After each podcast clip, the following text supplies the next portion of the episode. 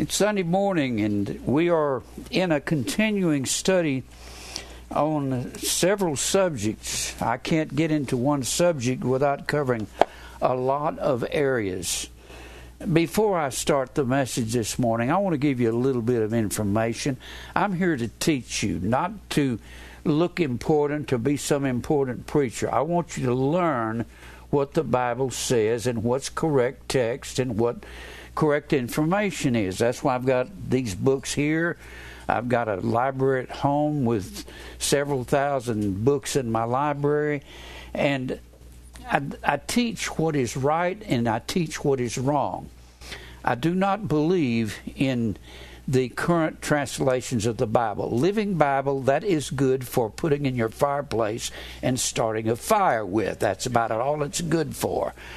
I do not believe in the NIV. NIV. I do not believe in the Revised Standard Version. I do not believe in the New England Bible. In anything that comes out of the Westcott and Hort text. Westcott and Hort. Mr. Westcott and Mr. Hort were supposedly scholars back in the 1800s. They concocted the the NIV, not the NIV, but the what they call the Westcott and Hort text. They took part of it out of the Vatican, out of the Vatican, and part of it out of Saint Catherine's Cathedral. St. Catherine's Cathedral is in Alexander, Egypt. Alexandria, Egypt, Catherine's Cathedral. And what was, why did they have an Alexandrian text? It, huh? Catherine. I don't know what I'm doing. I'm thinking ahead of myself. St. Catherine's Cathedral. I'll just put a C there. I don't believe in the Westcott and Hort text. You have the Textus Receptus, and it goes right along with the majority text. Majority. You have the Textus Receptus.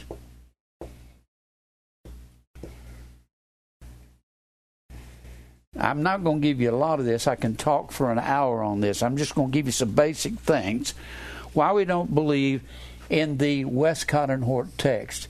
Mr. Westcott and Mr. Hort are trying to tell us that in 1881, when they came up with these, they call it the Codex Aleph and the Codex Beath. Aleph and Beath. Beath. And the or the A and the B, and it's called Westcott and Hort. They concocted these in 1881. What they're trying to tell us, we did not have the correct text from the from the fourth century. That the correct text of the Bible lay in the Vatican. And well, here's what's amazing: the Roman Catholic Bible does not come from Westcott and Hort. It comes from the Textus Receptus. That's amazing to me. But they simply changed, the Roman Catholic changed the part of the Ten Commandments, uh, thou shalt not make unto thee any graven image, because they didn't want that. They have graven images all over the Catholic Church. But theirs comes from the text, from the Textus Receptus. There are 6,500 words that are not in the Westcott and Hort or the Aleph and Beath that's in the uh, Textus Receptus. Now, it takes a lot of studying. You can spend your lifetime studying this and not get a real clear view of it. I've got some books that you can get.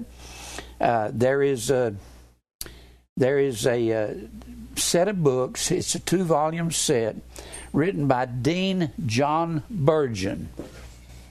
Dean John Burgon. He was a dean of a seminary in the 1800s. And he he was called the champion of lost causes because he defended the Textus Receptus and he brings you some of the most outrageous things that Mr. Westcott and Mr. Hort uh, did. The NIV, when it, it didn't come out till 1966, I was 27 years old when the when the NIV, the New International Version, came out. If you're sitting in a church or watching some preacher and he's reading along out of an NIV and you got a King James Bible, all of a sudden he just loses you. Have you ever been in a church and seen that? Going, where in the world did he go? Well, that's because he's got a false text. He's in an NIV. And I don't believe in the NIV. I don't the NIV it does away with the deity of Christ. And the RSV, the Revised Standard Version, all comes from the Westcott and Hort. Even the American Standard comes from the Westcott and Hort. Don't believe in any of that. Can you get some of the truth out of the Westcott? Yes, you can get some of the truth, but it'll say some things that's outrageous. The worst thing, over in Psalms, the 12th chapter, David said, God's word will be here in every generation. Well, they're saying that it was hidden in the Vatican and in St. Catherine's Cathedral from the 4th century till 1981. They're saying we did not have the true Word of God until 1881. That's outrageous. These two guys had some crazy beliefs. They believed in Mariolatry.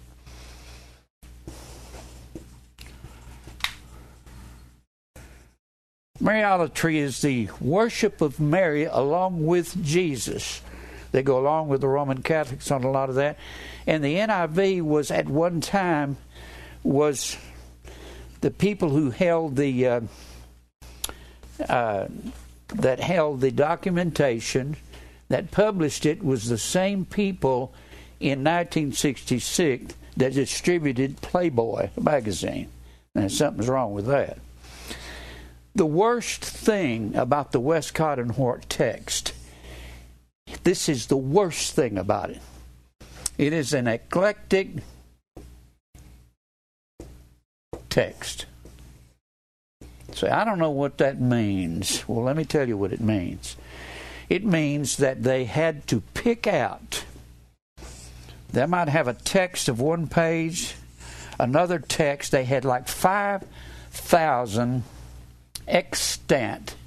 If you see the word extant, that means known texts. They had, you say, what does that mean? The Aleph and Beth Codex. The Codex means a manuscript, not an original manuscript, it means a copy. Let me put that up here. Since they did not have copy machines, they had men sitting around transcribing these copies, and they had all kinds of. Some men didn't like what they were looking at, so they would change the text. In in the Textus Receptus, 995 out of every thousand agree with each other. In the Westcott and Hort, in the original text, five out of a thousand agree with each other. They would have all these different texts or codices. We would say codex or codice or codices. They would have all these texts, and they were saying that they could pick out which, if you had John 8, where the woman is taken in adultery in one text, in John 8, in another text, they were saying they had to evaluate which was the best chapter and text to go to and put it into their Bible. You understand what I'm saying? Well, let me read something to you. Here's a great, great book written by Dr. Wilbur Pickering. It is The Identity of the New Testament text. Let me read you some stuff that he says. He says, uh, gosh, I can't read all of this. I just want to read a little of it. The man, the statements to be found in the prefaces of some versions of the Bible give the reader the impression that this improvement of the NIV is reflected in their translations. For example, the preface to the Revised Standard Version says, this is out of the wrong text. The King James Version of the New Testament was based upon Greek text that was marred by mistakes containing the accumulated errors of 14 centuries of manuscript copying. Not true, he puts in italics. Not true, almost all TR readings are ancient. TR, Textus Receptus. Then he goes on to say, I'm not going to stay in this because I want to get back to the message. He says, eclecticism. What is it? Wherein does eclecticism consist? Metzger explains that eclectic editor follows now one and now another of set of witnesses. In other words, you had any number of men working on this and they were picking out which chapter, which verses belong in the Bible. I like what he says on this. He said Colwell spells it out. The textual criticism turns for its final validation and the appraisal of individual readings in a way involves subjective judgment. Subjective is an opinion of a bunch of people. Objective is the facts. The trend has been to emphasize fewer and fewer canons of criticism Many moderns emphasize only two that reading is to be preferred which best suits the context. That reading is to be preferred which best explains the origin of all others. These two rules are nothing less than concentrated formulas of all that the textual critic must know and bring to bear upon the solution of his problem. The first rule about choosing what suits the context exhorts the student to know the document he is working on so thoroughly that its idioms are his idioms. You've got to be an expert to be able to pick out the text. Its ideas as well known as a familiar room. The second rule about choosing what will be the correct text, or eclecticism, what could have caused the other readings requires that a student know everything in Christian history. You get that? To be an eclectic text and pick it out, which could lead to the creation of a variant variation of readings. This involves knowledge of institutions, doctrines, and events. This is the knowledge of complicated and often conflicting forces and movements what living person really possesses these qualifications? Nobody. And how can such rules be applied when neither the identity nor circumstances of the originator of a given variant is known? You're going to have to know everything about everything, every copyist, every man, his beliefs, when he's going to say, we'll pick this chapter instead of this chapter out of, we'll pick this, this manuscript out of this one. You'd have to be God Himself to be able to do that. Love Mr. Pickering. Great writer. Now I'm going to get back to the message. Just thought I'd give you a little bit about these texts. I do not like one of the worst things about the NIV is John 3:16. John 3:16 in the NIV. I keep one up here so you can read it. It says, "For God so loved the world that he gave his one and only son." Doesn't say that. It says he gave his monogenes, his only begotten son. Only would be mono. Monogenes. Genes comes from genesis or genesis or nativity. And he didn't give his only son, he gave his only begotten son, the only one he took out of himself. Over in 1 John 3 and 1, the Bible says, Beloved, now are we the sons of God, and it does not yet appear what we shall be, but we know that when he shall appear, we'll be like him, for we will see him as he is. And he tells Moses, You go tell Pharaoh, let my son go, for Israel is my son, even my firstborn. God did not give his only one and only son, he gave his only begotten son, the one he took out of himself. So that's my gripe about the Westcott and Hort text. That's just a little bit of my complaint. I've done a Westcott and Hort versus the Textus Receptus series. Now, if you wonder why some preacher loses you while you're reading your King James Bible, people say, What Bible do I need? You need a King James Bible. Why? Why not the New King James? Why not? All of your words, most of your word studies are listed in a concordance or any other number of books according to the King James or Textus Receptus Scripture. That's what it's listed to.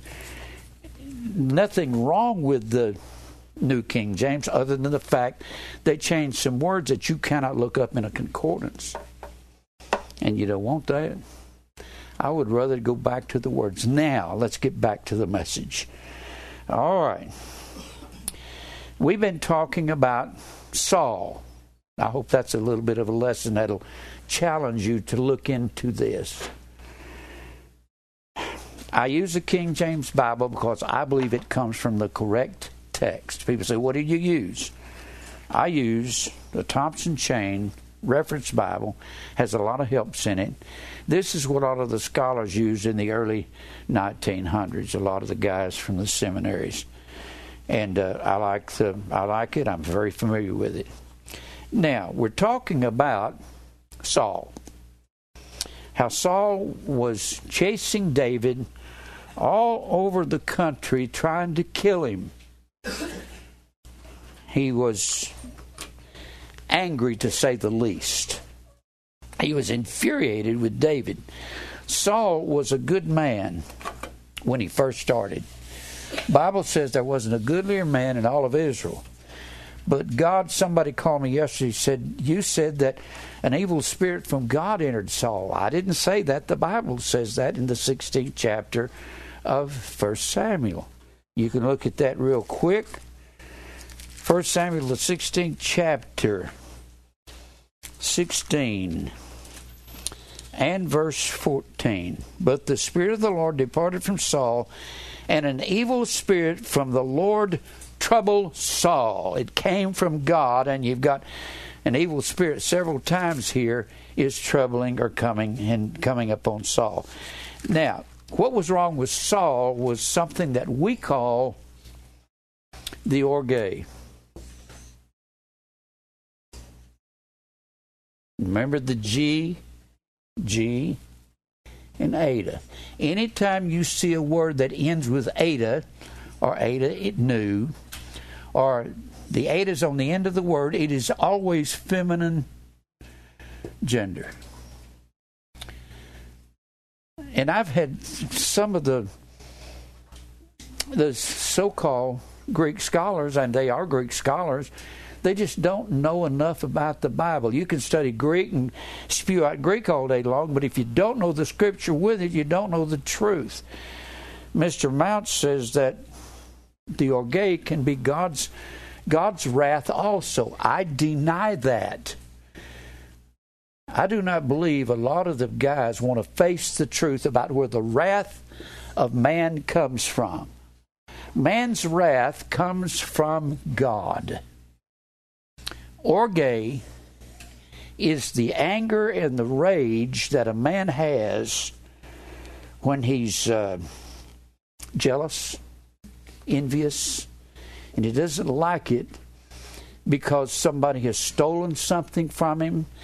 Maybe you don't like it because somebody's stealing the attention, or they come into a room and they're a little obnoxious, a little know it all, and you think that's terrible and you want to put them down for that. Maybe they haven't developed to be where you are yet. We're not to have the orge about anybody stealing what it's attention, whether it's money or things, or whether they get a promotion before us. If you ever become like Christ, You'll have to put down all that jealousy and all that envy and understand and be compassionate towards the believers that are struggling and they haven't arrived to where you are yet. And if you think you've arrived, you're not where you think you are. It's really peculiar how that I was a real humble little boy.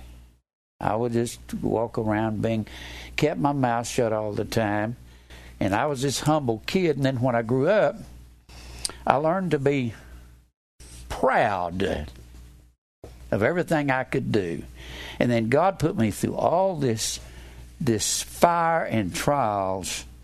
He made me an old man and turned me back into a little boy once more. I don't try to get attention. I don't try to go out here when when we're over at the house making up the DVDs. I don't sit there and try to get attention. People may be asking me questions, and I'll be answering the questions, but I'm not trying to get attention. I'm not trying to be the leader every time I walk in the door. I don't believe in that. I believe what we have to do is humble ourselves under the hand of God, and the hand of God is evil man and they'll press us down and oppress us till we come to that place. So if you if you're still at this place of pride, you've got to be humbled and turn back to a little boy and little girl once again. How many old people have you seen? How many old believers have you seen that are lifted up in pride? Not many. When you get old, you just back off and people say, but you haven't gone through what we've gone through. We've all gone what you've gone through. We've been proud and lifted up as young men. But when you get old, you don't want to be that. And You don't want the attention anymore. That's what's wrong with the world is the orge. But the orge is the nature of man. Let me read something to you about the orge. Orge is man's nature. Look over here in look over here in uh, Ephesians, the second chapter. One more time. Ephesians, the second chapter, and look here in, I believe it's the third verse.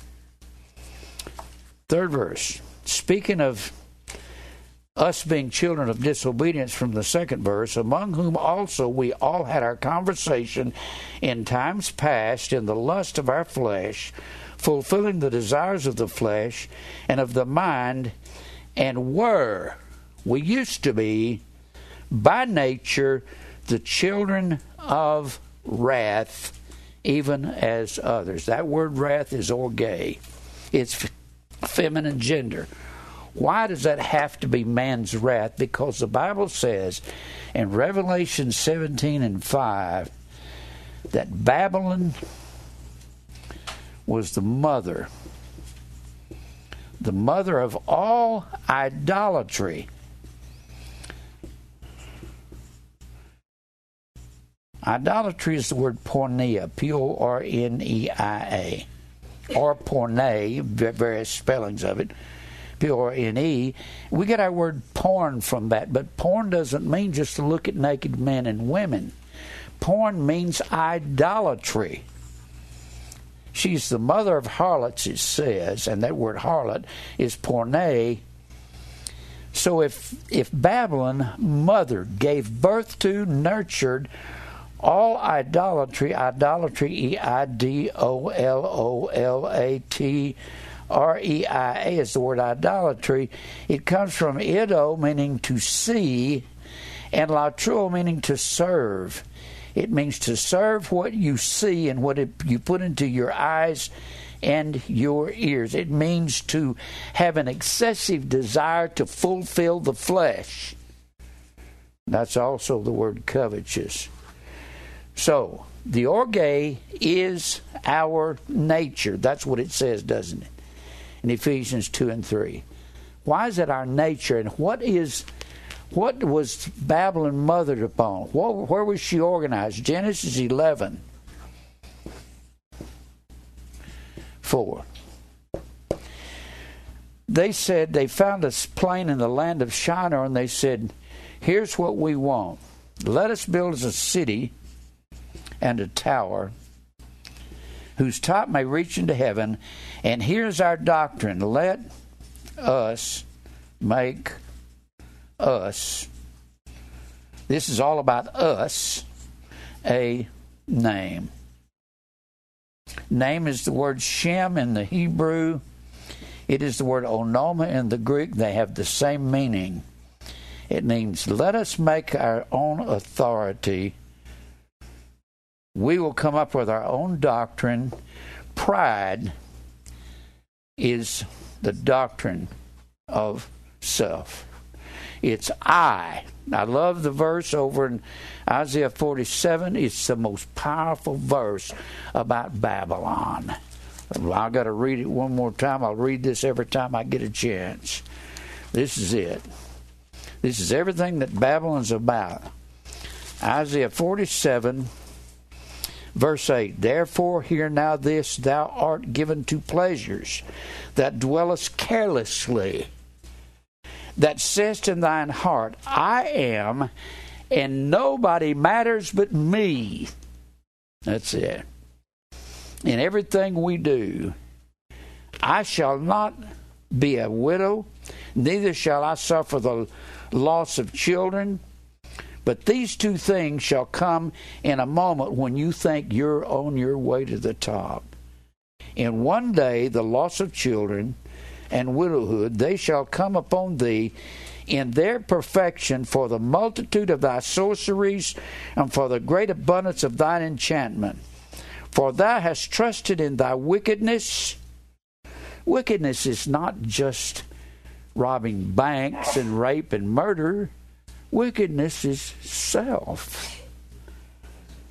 Thou hast said, None seeth me. God don't know what I'm doing. You ever ever been doing something you thought I'm too small in this great scheme of things for God to know what's going on? Thy wisdom and thy knowledge it hath perverted you. And thou hast said in thine heart, I am and none else beside me, and I'm the only one that matters in this business situation, on my job, in my family, whether I get the car, whether I get this or not, whether I get that diamond ring, whether I get what I want. And that's all that matters. You ever felt that way? Oh, you don't say it that way. You just say, I've got to have that car. I got to have that woman. I got to have that house. I got to get the promotion at work. If that guy gets it, I'll be so angry at him and I'll get him for that. You ever been like that? Yep, we all have, haven't we? There's no temptation taken one man, but it's common to all men. Now, I know what's in your heart. God's made me made me admit and own up and confess what's in my heart. He nearly killed me at one point in life. I mean, I was in a hospital stay that was devastating. And I have had to learn I've got to deal with me above everybody else. Now, I want to give you where does that orgate come from? Well, it comes from God creating us from the corrupt dust of the ground. That's our nature. That's what you're going to fight the rest of your life is trying to get even with people. Trying to get even is I've got a section of a set of books. It's O R G E. It's out of Kittel's New Testament Greek words, and it'll tell you what it's about, what orge is about. One of the simple, short definitions is against other men, against God, and it is the wrath that's upon man that comes from God in your very nature. And you say, I don't ever feel angry at people. Have you had the least bit of resentment of somebody getting something and you have a hard time admitting to yourself that you believe you deserved it and they didn't? You ever had that? What you've got is what you're supposed to have, and you're not supposed to have any more than what you have. God made every one of us that way, orge. It's the impulsive nature in man, or the beast in man, the impulsive state of the human disposition. I like that. Not, not blind anger, but he uses a word I don't believe in. He says demonic excess of will. It's just the excess of the will in the nature of the tragic person goes hand in hand with an anke that's pressuring people and necessity and fate. Let me read something else here to you. It is revenge and punishment. I'll get them somehow. I'll get what I deserve here. And he goes on to say, Orge, which is already in tragedy, is always seen to be protecting something recognized to be right. It's only right that I have my way. Orge itself acquired the meaning of punishment. You're going to punish people. God says, Vengeance is mine. I will repay, thus saith the Lord. Remember the word vengeance. I've given it to you a dozen times. Remember it? Does anybody remember vengeance? Nobody? Huh? No. Ek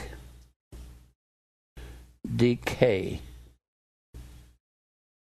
Ekdikeo or ekdikesis. It means decay, right, ek, out. I'm going to write out, I'm going to make things right, and you're not. You can't make somebody behave. Have you found that out yet? You can't change their heart, can you? Ekdikesis is the word revenge or vengeance. It belongs to me, God says. If anything's to be made right, I will do the making right. If you get involved, I'll stop you when you start trying to fix things and make it right. Orge acquired the meaning of punishment. Orge, which is already in tragedy, has always been protecting something recognized to be right. You're going to protect yourself. Anger is natural and even necessary for great acts and virtues. For military valor, that's all well and good. But have anger for yourself. And this anger is accompanied by many other things, and it was called the Furies in the ancient world. The Furies is going to be vengeance, revenge, getting angry, getting back at people. We're only to be angry at one thing, and that's preachers who are preaching a doctrine that eats like a canker. It's false doctrine. That's the only thing that we're to be angry at. We're to be angry at those people and those winds of doctrine that make the church apathetic. That's why I'm angry at these preachers in America. They're not telling the truth. They're talking about a daily cross, self denial, death to self, and so forth. And the Orge was called the wrath of the gods in the ancient world, little G O D S. That was the the Furies was the wrath of the pagan gods.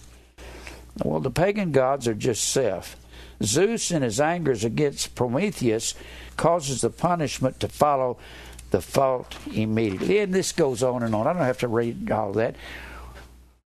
Where, let me show you where the Bible says this Orge comes from God. Go to Romans, the first chapter. And this was what was wrong with Saul. He said David had stolen his throne. God, he should have known better than that. He trusted Samuel. Samuel is the one that ordained Saul to be king. He's well, God ordained him. Samuel anointed him king by anointing him with oil. But that was the will of God. God told Samuel, You go into southern Judah. I've chosen me a king among his sons. And that would eventually be David, the true king out of the tribe of Judah. Now, where did I say we were going? Oh, Romans. Romans 1. This is why you need to look up words because this sounds like something that it's not. When you look up the words, it's totally different in the Greek text. All right. Romans, the first chapter. Verse, this is one of David's favorite verses. Verse 1, verse 18. For the wrath of God is revealed from heaven. It says against all unrighteousness. The word is not against. The word is epi. That is the word that's been translated against. Epi. Epi is one of the words that has been translated in in the New Testament. Epi means to cover with. That's the same prefix over there in Acts 2:38 when Peter says they say Peter tells them to repent and that Peter's preaching to them about the resurrection, preaching to all these people at Pentecost, and they say, Men and brethren, what shall we do? And Peter says, Repent, every one of you, in the name of Christ. That word, he said, in be baptized in, be baptized for the remission of sins. It actually says, be baptized in or epi, superimposing the name of Christ upon you. Name is the word onoma. Onoma means authority. Superimposing the authority of Christ. I don't have time to go into it, but there's no way he's telling 3,000 men at Pentecost to go be dipped in water. The nearest water was about 15 miles away at the Jordan River. And those Pharisees were not going to turn over their public works to dip 3,000 people in water. They're not going to do that because they just got through killing Jesus 50 days before this Pentecost. And they hated him. Why are they going to turn over their waterworks to dip? He's not talking about dipping people. He's talking about superimposing or covering with the name of Christ. And God's name is His authority, and that's His Word. Now, I don't mean to get into baptism this morning. To cover all over, that's what epi means. So, epi means to cover with. So, so, for the wrath of God is revealed from heaven, covering all ungodliness and unrighteousness of men. God covers men with the orge. You can't say, well, if I've got the orge and God wants me to have it, He created His people in physical bodies. The fact you have skin on you and you're in a physical body means you've got this desire for revenge in you. Everybody has it. I don't care how quiet you are. Don't care how backward you are. I don't care how sophisticated you are. How much you think you have it together. You've got the orge in you, don't we? Do you have it? I do. I know you do. we all have that. If you don't even want to recognize it, it's going to be a long time before you get over it. And unrighteous of men who hold the truth in unrighteousness. Now, let me give you another verse that shows you this comes from God. Go over here to go over here to uh, Romans five. All right.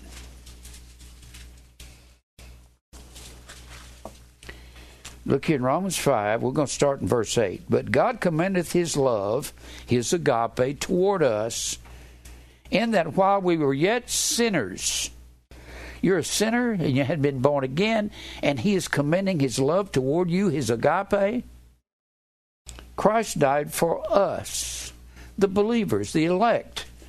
Much more than being now justified by his blood Justified doesn't mean saved. Justified, D K I O. D I K A I O O. It means to render innocent, to pronounce us innocent, to render innocent. That's what he's doing. We shall be saved, sozo, now, here's what we're saved from. When you're a believer, when you're a believer in Christ, here's what you're saved from. We're saved from orge through Him. It says we're saved from tastes taste, or orges,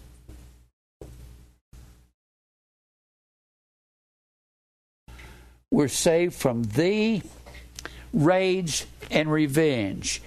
What you're what's saved is the inner man. He says, now we're going to start working on the outer man. I'm going to put you through all kinds of trials and problems until you learn to behave yourself and get over getting angry at everything that comes along. We don't even have any right to be angry at the world ever.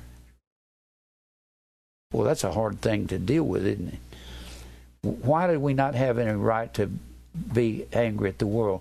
Because God has made all the people in the world what they are. You're either a vessel of wrath or you're a vessel of mercy, which God hath before prepared to glory.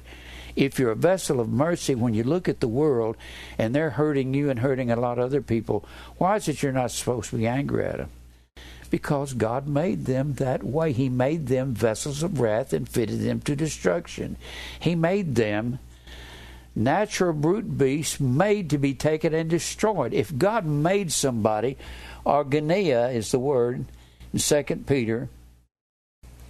In Second Peter two and twelve, He made them natural brute beasts. They were born to be full of orge and never get over it. Well, who made them that way? God made them that way. What right do we have? What we do is engage ourselves in their in their type of living when we say I have a right to get angry at them. I've had people come here and do me wrong and lie about me and tell stories about me, and I don't get angry anymore. I'm talking about the last four or five times this has happened. I don't get angry. What do you get? Well, I get sad and grieved. And that's okay, because Jesus is a man of sorrows and acquainted with grief. Expect to be lied about when you live righteously and godly. It's just going to happen. So he says we're saved from wrath through Christ.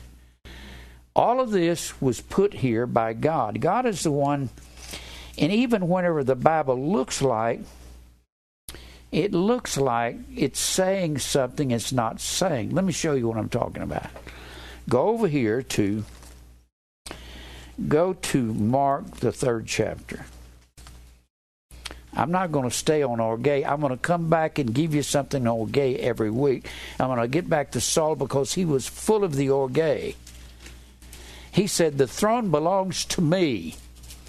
And Samuel said, Not anymore, it doesn't. You have not you have not done the will of God at Amalek. You did not do the will of God in the 13th, 14th, 15th chapters of 1 Samuel. So Samuel tells Saul, God's taken the kingdom from you and going to give it to your neighbor down in southern Judah, from Bethlehem, Judah, and have him going down there to pick out a king among the sons of Jesse. And when he went down there, he God had picked God picked out not Samuel. God picked out David because the first person that Samuel that Saul excuse me that Samuel looked at when he got down there was the oldest son of Jesse. Jesse and Saul Samuel excuse me. Jesse and Samuel believed that Eliab surely this is the Lord's anointed because he's tall he's strong and is a great soldier in Saul's army God said, I haven't chosen this. God called Bened- uh, called Eliab this. I haven't chosen this tall guy. I don't want him. Do you have any more sons? He said, Yes, there remains the youngest, and he's keeping the sheep. And Samuel said, I'll not leave till you bring him in. And they brought in David. God says, This is him. So God picked out David to be king of Israel. The word got through all of Israel and everybody knew about it. And Saul thinks that this was David's idea, or I believe he really knew it wasn't David's idea because everybody knew that David had been anointed by Samuel. And Saul trusts Samuel. That's what gets me. He trusts him. Saul was a typical was typical rebellious man full of orge that was a believer. It was God's program. He was in God's program. That's right.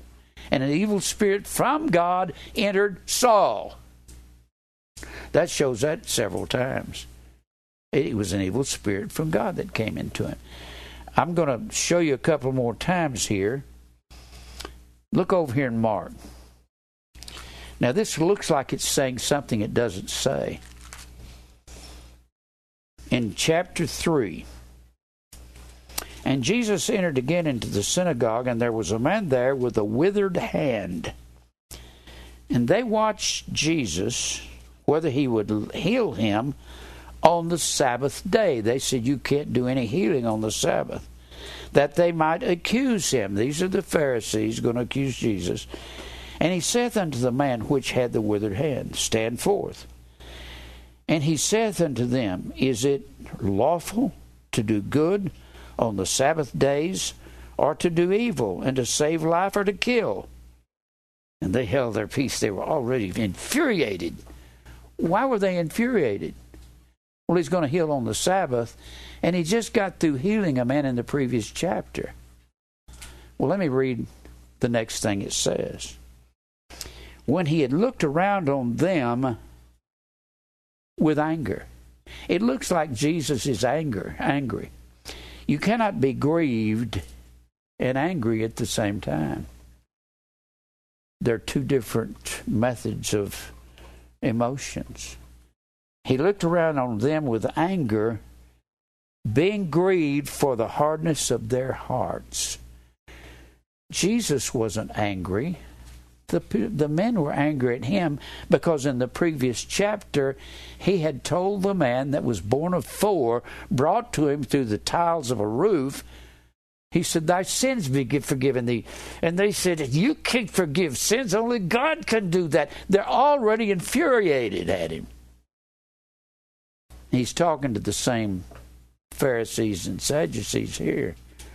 They said, You can't forgive sins, so they're already infuriated at him. That word anger is the word orge. It's not, he looks around on those people, they had the anger, and he was grieved at their anger for wanting to heal a man here on the Sabbath day. Look at the man before that in the second chapter second chapter, there's a man born of four there in verse 3, and he is a man that is. Uh, well, let me read up from the first verse. Again, he entered into Capernaum. Capernaum is on the very north end of the Sea of Galilee. Jesus moved his city where he operated from. He moved from Nazareth, was up here in the land of Zebulun, over to very top of the Sea of Galilee. That's where Capernaum was, right up here. So he's put his headquarters up there on the top of the Sea of Galilee. That's where Capernaum is. And after some days it was noised that he was in the house. And straightway many were gathered together, insomuch as there is no room to receive them, no, not so much as about the door. And he preached the word unto them. So he's in this house, and it's very crowded. And they came unto him, bringing one sick of the palsy, which was born of four. Four men are carrying this man sick of the palsy. And when they could not come nigh to him for the press, the pressure was too great, they want to bring this man in so Jesus can heal him.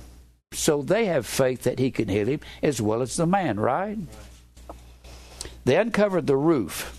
Well, they didn't have roofs like we do. They didn't have these roofs with a pitch on them. They had flat roofs, so they could put there.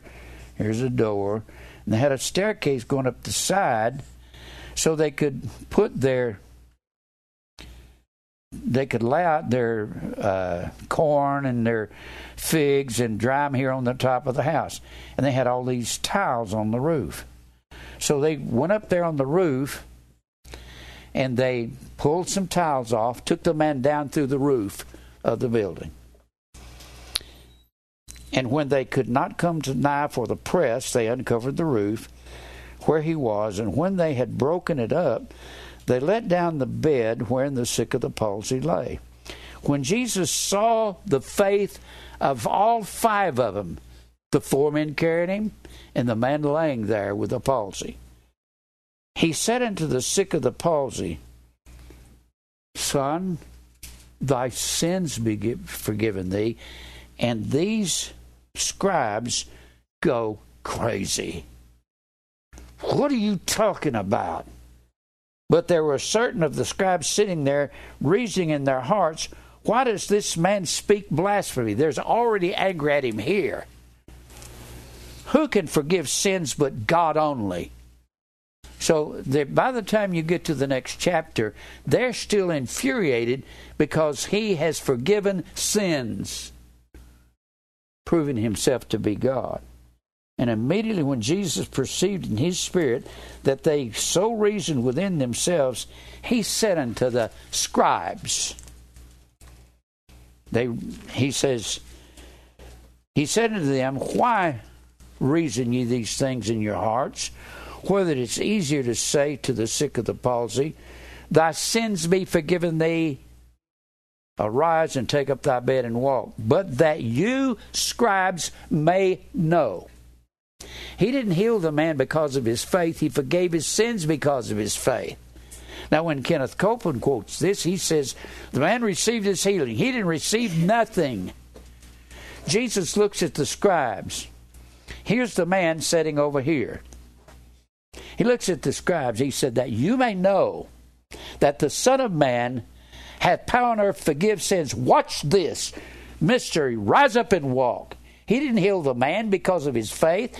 He healed him to prove who he was to the scribes. That's all. You can't come up and say, he received his healing. He did not. So, the scribes are infuriated at him. When you get to chapter 2, and Jesus is going to heal another man on the Sabbath, these people are just enraged at him, and they're the ones with the anger. They're the ones with the orge. And they want to kill him for that. Now, let me give you a couple more of these. Look over here in Romans 4. Romans 4. Then I'll get back to Paul. I'll get back to Saul, excuse me. Get their names mixed up. Romans 4.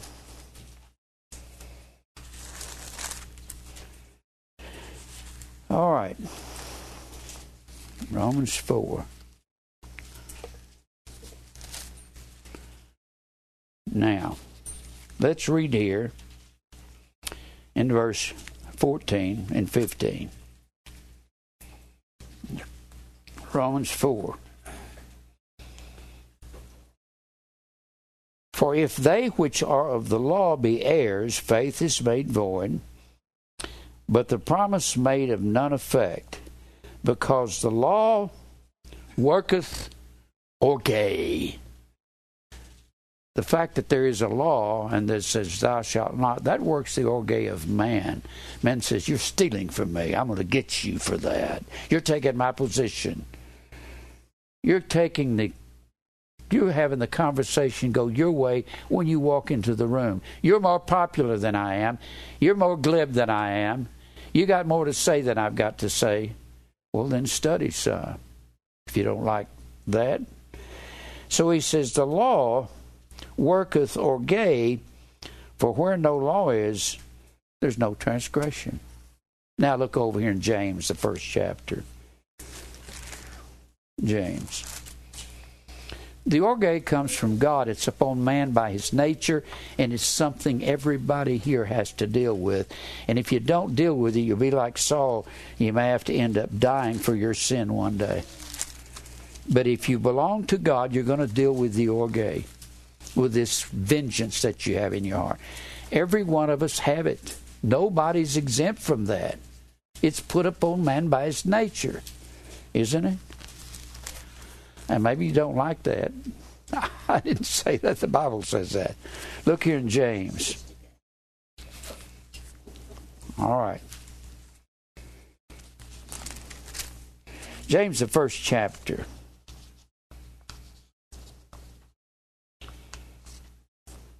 Look at verse 19. Wherefore, my beloved brethren, let every man be swift to hear, slow to speak, slow to orge. Be real slow to get angry with somebody.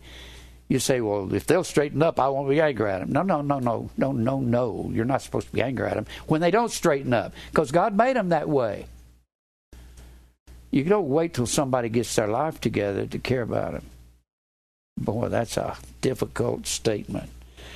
For the wrath of man, the orge of man, worketh not the righteousness of God, does not work what's right. Righteousness, dikaiosune, D-I-K-A-I-O-S-U-N-E. What is right is of God. comes from dike, meaning right. The orge and the dikaiosune are complete opposites in God's universe. You cannot have the orge and be doing what's right. Do we have it? Yes. Do you have to deal with it over time? Yes. That's what the fire and the trials and the persecution is about, is to get over ourselves. Didn't the Bible say over there in Romans, the third chapter, that we're saved from the orge through Jesus Christ?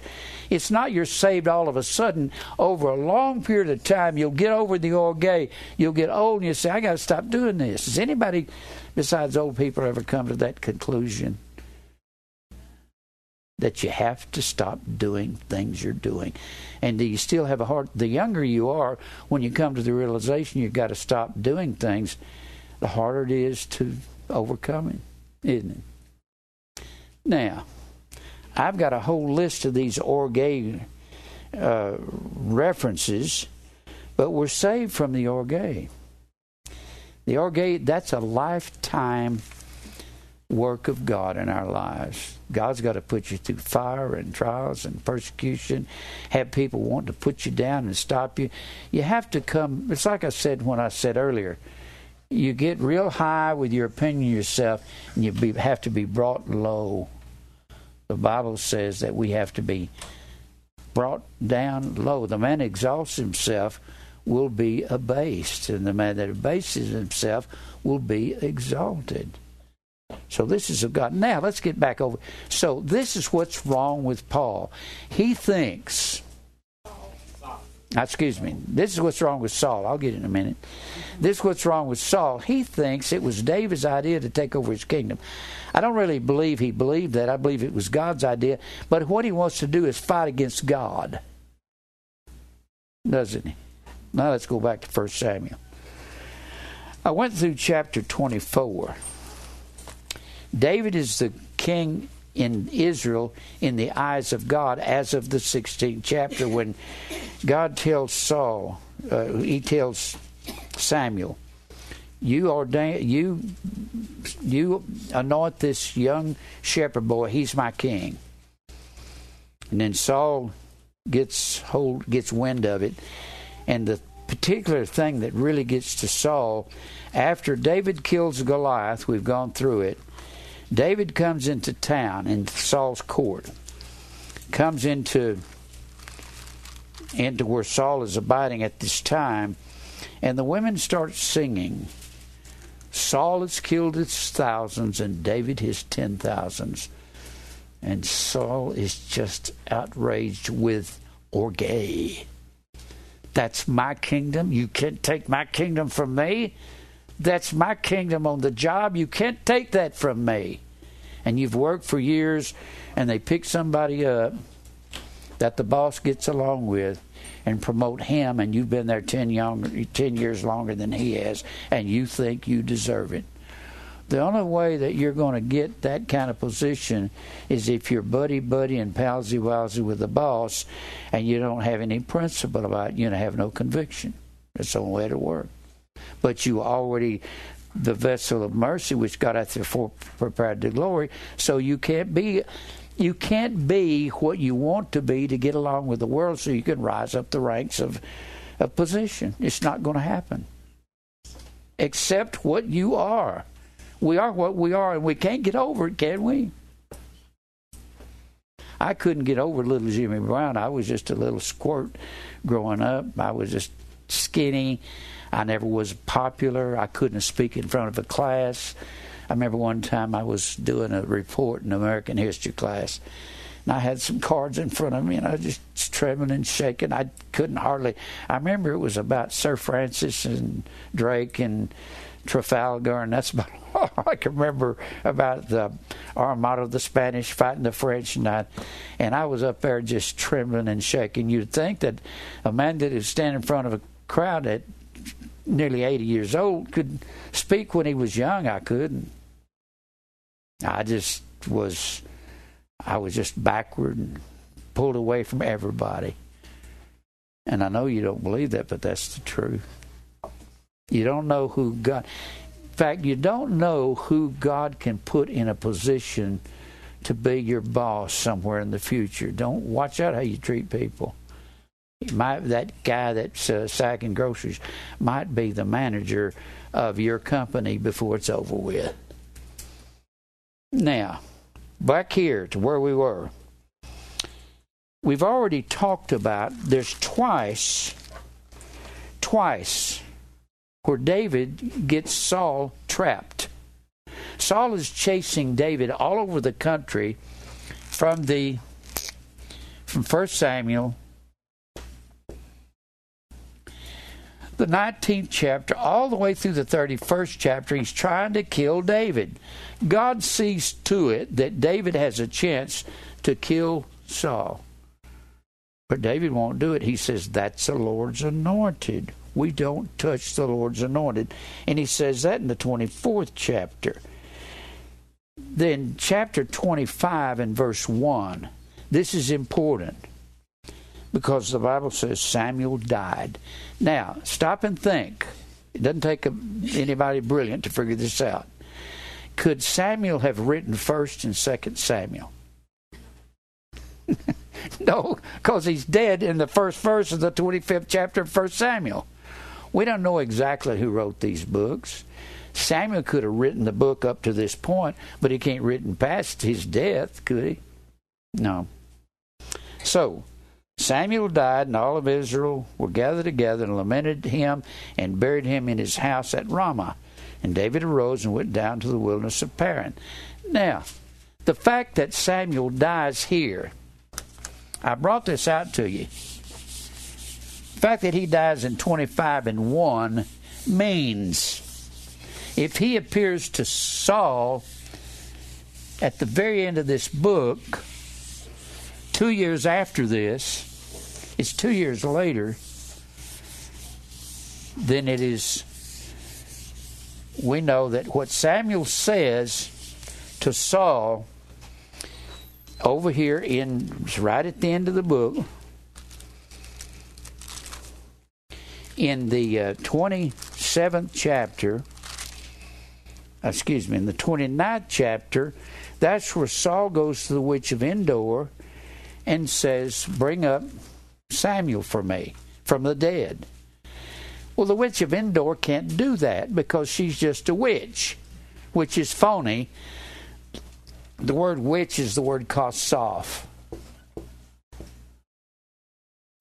when the Bible says, Thou shalt not suffer a witch to live, a witch was not an old hag with a hooked nose with warts all over her face, riding across the sky going, ah, That's not a witch. Kosoph is the word witch. It means to whisper or talk smooth. It's like good words and fair speeches deceive the hearts of the simple. This is a concoction, this old hag riding a broom. That's not the truth. A witch was a smooth talker. Hey, Eve, thou shalt not surely die. You don't have to really repent of sin. Just walk down the aisle and accept Christ, and you're home free. You kind of live the way you want to live. God wants you to have lots of money and, and things. Any preacher that talks like that and talks smooth, he's a witch. Billy Graham was a witch. Charles Charles Stanley is a witch. Without a doubt, Kenneth Copeland is a witch. So is T.D. Jakes. They're witches. They're smooth talkers telling you how God wants you to have money and things. They're flatterers. The Bible says we are not to use flattering titles. We're not to flatter people. I don't flatter anybody. I will tell you the truth. If you don't want the straight answer, Don't ask me. I've had people say, Do you believe this? I say, Absolutely not. Do you want to know why? I don't beat around the bush and try to make them feel better about their question. I don't do that. I say, No. Now, I'll tell you why if you want to know. Have you learned to use great plainness of speech yet? Paul said in 2 Corinthians 3 and 11, Seeing we have such hope, we use great plainness of speech. Great is the word polus, P O L U S. Polus means often. Don't just use plainness once, use it often. Plainness is the word parrhesia, P A R R H E S I A. It means to be blunt. It doesn't mean to be abrasive. A lot of you have asked me a question. I say, no. Don't believe that at all. I have people say, well, do you believe in water baptism? No, I do not. Would you like to hear me explain it? I will explain. Whenever I say something that blunt, I will be it means to be blunt, to the point. It means do not circumvent. You say, I don't know what that word means. Let me give it to you. Circumvent means to beat, circum, get the word circle from that. Don't beat around the bush, get to the point. Don't sit there and talk, oh, let me see, how can I make these people feel better? If they're elect, they'll hear blunt, plain speech. If they're not elect, they're not going they're not going to like anything you're going to say. So go ahead and get to the point. Don't say I got to talk smooth to make keep these people from being angry at me. Now, we're there in the 24th chapter where that they trap Saul inside of a cave. Saul is chasing David. Right before that, in the very end of chapter 23, Saul has trapped David and he can't get away. He surrounded him, he's compassed him about. And God sends the Philistines to Jerusalem to attack him so a messenger can come to Saul say, Saul, Saul, Saul, the Philistines are attacking Jerusalem. He says, well, I don't know which way to go. I have to go back and take care of the Philistines. And David gets away. And then we see that Saul comes back to chasing David. Isn't this amazing? How many times does Saul say, I'm not going to kill David? does that mean anything? Doesn't mean a thing. Because he keeps pursuing David and he says when well i don't need to go into all the times he said it but he says to jonathan i'm not going to kill your friend david. And the very next day he's out after him. Now go over here. I'm not going to go into the 25th chapter. That's all about nabal. And uh, i'm going to go over here to the 26th chapter We'll get back to Nabal and Abigail, his wife. David takes Abigail from Nabal. Nabal is a very wicked man. David says, I'm the king of Israel and I need some food. And Nabal says, I'm not giving you food, not giving you anything. And and then Nabal is killed and David takes Abigail, his wife, to be his wife. So that gives David, David a wife named Abigail and a sister named Abigail. So you're going to have to keep this straight, okay? You'll find his sister named Abigail over there in the second chapter of First Chronicles. Abigail, his sister, Abigail, his sister, has a son named Amasa. And Amasa, David's going to try to replace Zeruiah, Z E R U I A H, she's got three sons Joab, Abishai, and Asahel. Now, Asahel is not going to be a problem because Asahel is killed when he's chasing Abner. In a, they're having a, they're having a in Second Samuel they're having some war games. and and Abner's Abner has taken the place of Saul, the king, because Saul has been killed at the very end of First Samuel.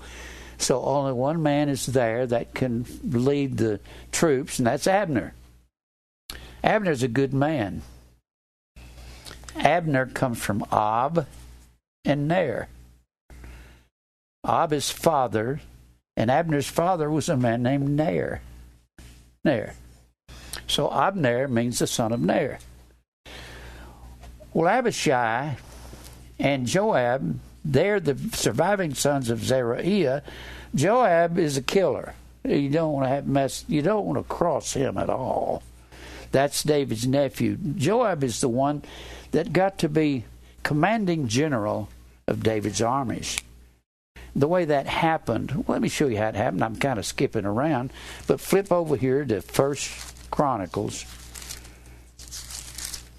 because you're not going to know how this happened. I just like to reveal this, and along the way, I'll mention it again. First Chronicles, I believe it's the tenth chapter. First Chronicles ten verse 4. I'm just going to show you David's nephew, how he became David's commander in chief. He became the four star general of David's army. Verse 4 David, this is in chapter, excuse me, chapter 11. Chapter 11 of First Chronicles. And David and all Israel went to Jerusalem, which is Jebus. This is not hard to remember because that's where the Jebusites lived. Jebus. And one of the tribes of all of the evil men was the Jebusites. Now, if, gosh, this takes me so many things. If Joshua when he came into Israel, if he'd done what God said and drove out all the Hittites, the Jebusites, there would have been no Jebusites in this chapter. But they didn't. They intermarried with them. Lordy mercy. So David and all Israel went to Jerusalem, which is Jebus, where the Jebusites were, the inhabitants of the land, and the inhabitants of Jebus said to David, Thou shalt not come hither. You can't come here where we are. Well, that's a wrong thing to say to David with all of his army. Nevertheless, David took the castle of Zion, which is where Jerusalem sits, and that's where the Jebusites were, which is the city of David. So they take Jebus, change the name to Jerusalem. And David said, Whosoever smiteth the Jebusites first shall be chief and captain. So Joab, the son of David's sister Zeruiah, went up first, and he was chief. He became the commander of David's armies. And he was bad news for anybody that bucked up against him. You'll see movies about David. It's always got Joab standing over there, yes, sir, David, yes, and all he's doing is being polite. He wasn't polite at all. He was a bad, bad man to mess with. And David dwelt in the castle, therefore they called it the city of David, and it became Jerusalem. Now, go back over here. So, now, Joab was the commander and he was a killer. He killed, he's the one that David sent the message, said, after he got Bathsheba pregnant in the 11th chapter of second of First Kings, he sent her husband Uriah the Hittite into battle and told Joab, "You withdraw from him, so he'll be killed." So Joab, David employed Joab, his nephew, to murder to murder Uriah the Hittite. And Joab, Joab and Abishai got together and murdered Abner, which was a good, righteous man, uh, commander of northern Israel. And David, at one point, David, Joab was just too much for him. He said, I can't handle him. In fact, when Absalom, David's son, had he had his army drive his father David out of Jerusalem. He went north and went across the Jordan River and went to a city called Mahanaim, and that was a city of refuge.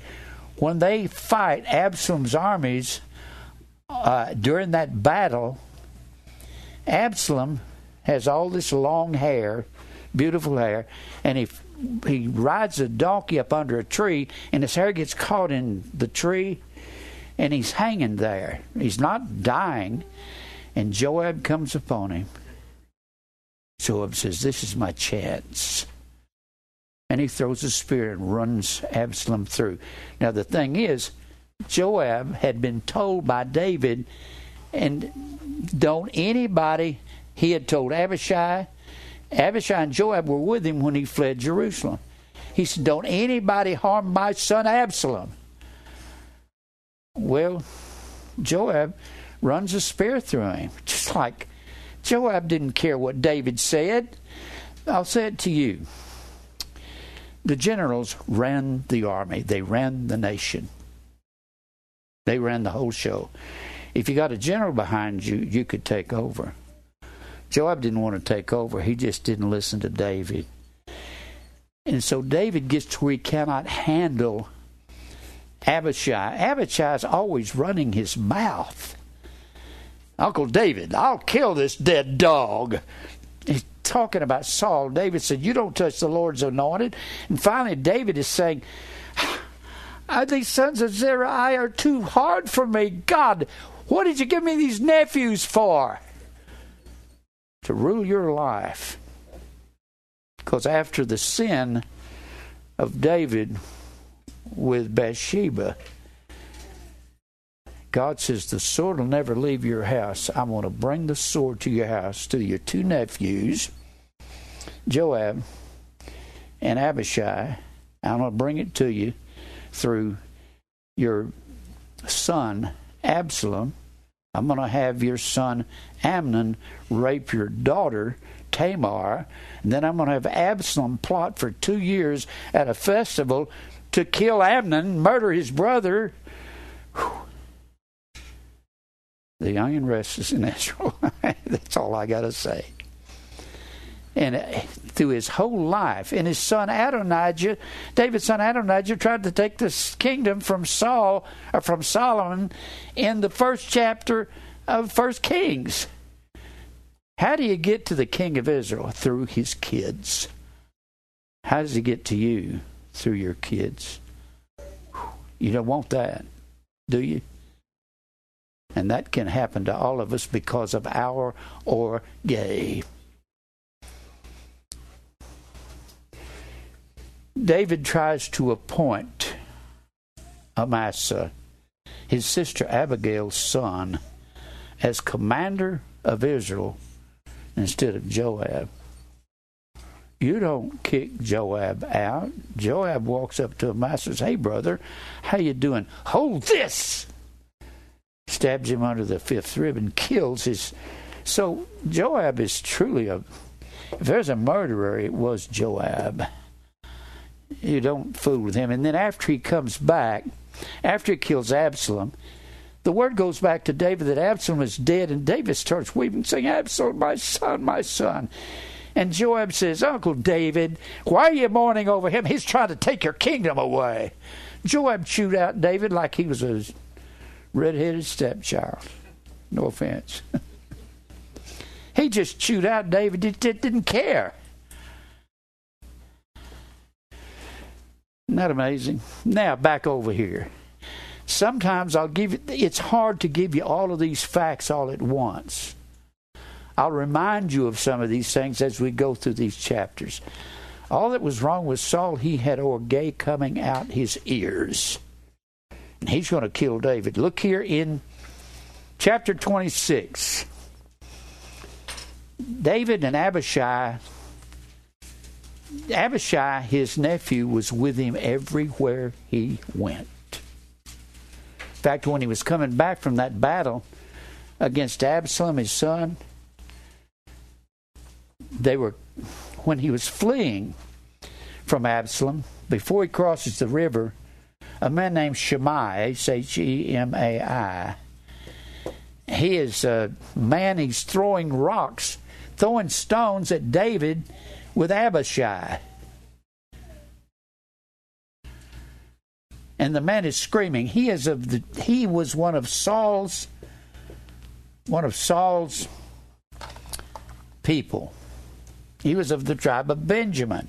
Saul was of the tribe of Benjamin, and he's screaming at David, saying, You stole my master's throne. David just drops his head. He knows he's committed all these sins. He knows what he's done. Abishai says, Uncle David, I'll go kill this dead dog. He says, Shut up, Abishai.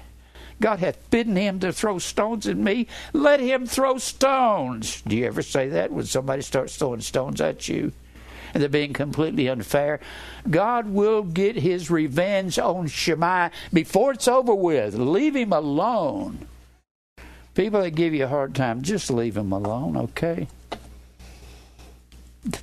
Don't try to fix them. You can't.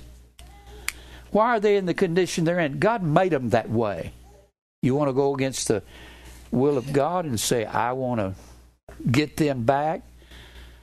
Get them back what? For God t- picking them up and whipping you with it because they're nothing but a, a switch in God's hand? You want to say, I don't like it because you're whipping me with this evil man in my life, Lord. You ever done that? Every one of us have. That's our orge. Now let's read here in chapter 26. They trapped Saul once again, and Abishai begins to run his mouth. Let's read. And the Ziphites came unto Saul to Gibeah, saying, Doesn't David hide himself in the hill of Hachilah, which is before Jeshimon? Then Saul arose and went down to the wilderness of Ziph having 3,000 chosen men of Israel.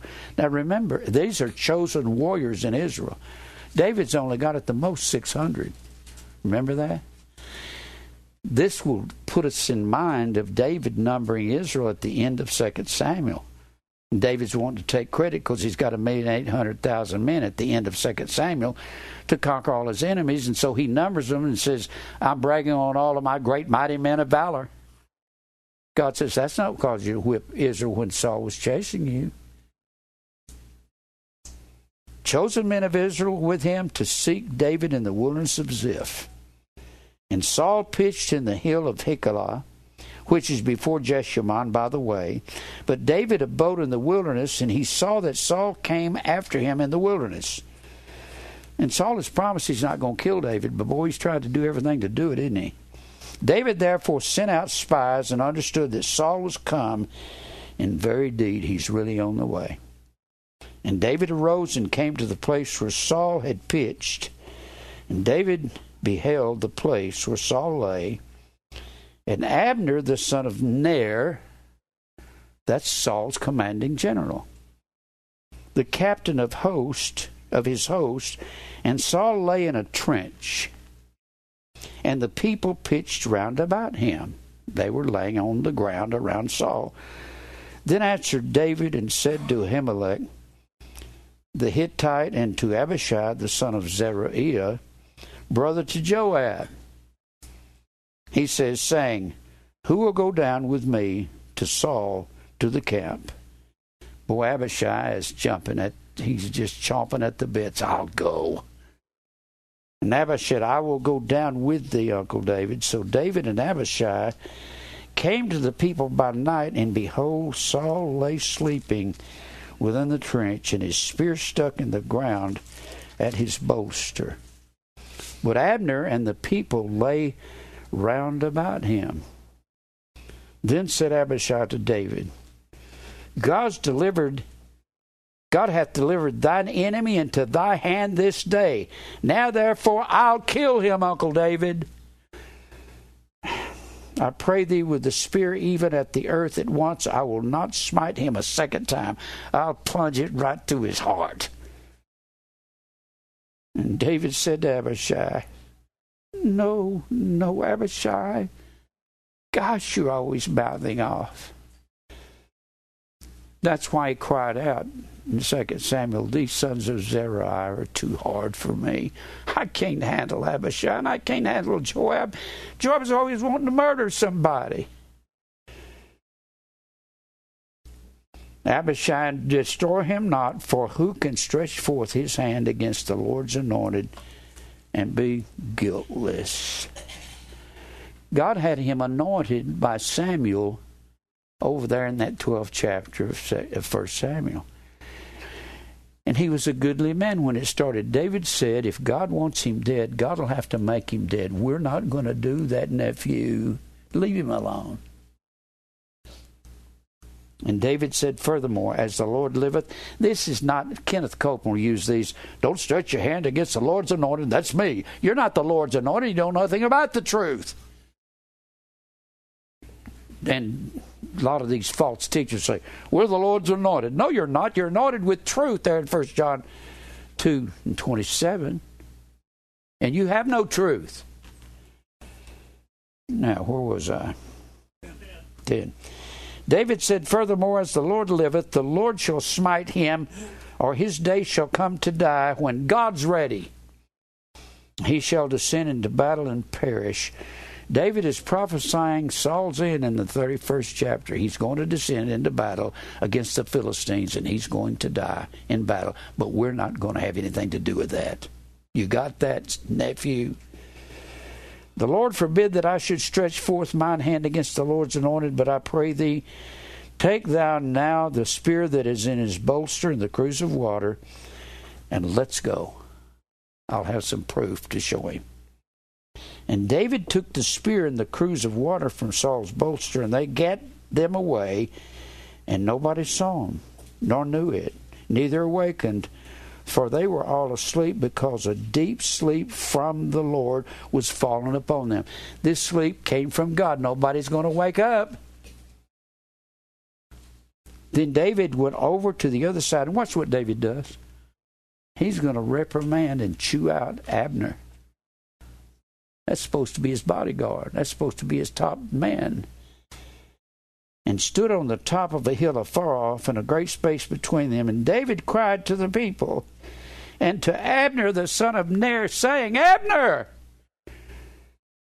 Answerest thou not Abner? Then Abner answered and said, Who art thou that criest to the king? And David said to Abner, Abner, you're his commander in chief. Why weren't you guarding him?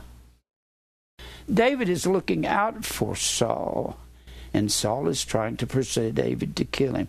Will you look out for your enemy when he's pursuing after you? And David said to Abner, Art thou a valiant man? Who is like to thee in Israel? Wherefore then hast thou not kept the Lord the king? Abner, it's your fault. He's going to put the blame where it belongs. You're supposed to be his bodyguard, looking after him. You didn't. Thou not. Wherefore then hast thou not kept the Lord the king? For there came one of the people in to destroy the king thy Lord. This thing is not good that thou hast done. As the Lord liveth, ye are not you are worthy to die. Abner, I'm not even talking to Saul. And Abner was a good man. That's amazing. I'm about out of time, ain't I? Because you have not kept the master, the Lord's anointed. Now see where the king's spear is in the cruse of water that was at his bolter. I got it here. And Saul knew David's voice and said, Is this thy voice, my son David? Isn't Saul funny? Is this David, my son's voice? He's been caught again, hadn't he? And David said, It is my voice, O Lord, O King. David's still giving him all the honor that God wants him to have. And he said, Wherefore doth the Lord thus pursue after his servant? For what have I done? Or what evil is in my hand? What have I done to you, Saul?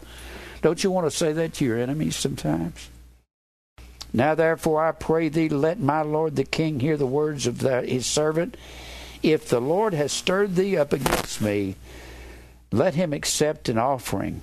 But if they be the children of men, cursed be they before the Lord, for they have driven me out this day from abiding in the inheritance of the Lord, saying, Go serve other gods. Now therefore let not my blood fall to the earth before the face of the Lord, for the king of Israel has come out to seek a flea. Is that what you come to seek? A flea? I'm just a flea. He says that several times throughout this book. As when one doth hunt a partridge in the mountains, then said Saul, I have sinned. Do you believe him? I don't believe him. There's another lie in the Bible said by a man doing evil. Return, my son David, for I will no more do thee harm. You've said that before, Saul, a dozen times. Because my soul was precious in thine eyes this day, behold, I have played the fool and have erred exceedingly. And David answered and said, Behold, the king's spear. Let one of the young men come over and fetch it. And the Lord rendered to every man his righteousness and his faithfulness, for the Lord delivered thee into my hand today, and I would not stretch forth my hand against the Lord's anointed. And behold, as thy life was much set by this day in mine eyes, so let my life be much set by in the eyes of the Lord. Let him deliver me out of all tribulation. Then Saul said to David, Blessed be thou, my son David. Don't believe this guy. David doesn't David doesn't believe him. The next verse says so. Thou shalt both do great things and also shalt prevail, still prevail. So David went his way, and Saul returned to his place. And look at verse 1 of chapter 27. Did David believe anything he was saying? Not a word. And David said in his heart, I shall not perish one day by the hand of Saul. Why do you believe it? I don't believe Saul anything he says. You can't believe him. He lied all the time. He said all through here, I'm not going to kill David. I'm not going to kill David. Let's kill him. I shall now perish one day by the hand of Saul. There is nothing better for me than I should speedily escape into the land of the Philistines. David had he trusted the Philistines more than he trusted Saul. And Saul shall despair of me to seek me any more in any coast of Israel, so I shall escape out of his hand. He's willing to spare the life of Saul. Are you willing to spare the life of your enemy that wants to destroy you? Or do you insist on gossiping about him and ripping him to shreds? Is that what you want? You realize how much this is about us? The orge is about us. God put it in us. God will conquer that in each one of us when He sees fit. And He'll conquer our enemies. If we can get it in our head, what Paul said in the 12th chapter of Romans vengeance is mine. If there's any repaying to do, I will do it. You don't do it. Am I out of time? I'm out. Let's pray. Lord, thank you for truth. Teach us what we need to know about the orge, about ourselves. Thank you for truth. Fight our battles because we cannot. Teach us that we can't fight our battles. It takes a lot of fire and trials, Lord. I know that personally. That's what it takes not to fight. Lead us to your elect family. In Christ's name, amen. amen. Saul was full of the orge, wasn't he? Couldn't believe nothing he said. Huh? Yeah, he's what? Yeah, you couldn't believe Jacob. What are you doing? You want some gum? What, can I have that? Well, I don't need it really. You want some gum? Come here.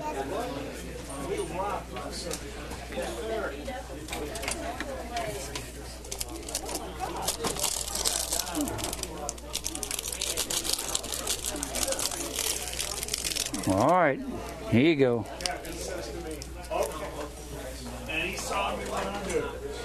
Hold on. Can you hold on? Get out my big knife and cut this open, okay? Why didn't you sit with me, Leah? I was waiting for you. Come here.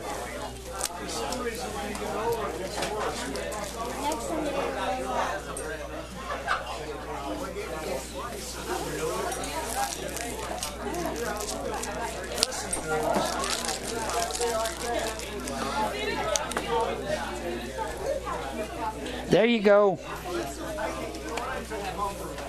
There you go. You want some gum? How you doing, Slim? How you doing?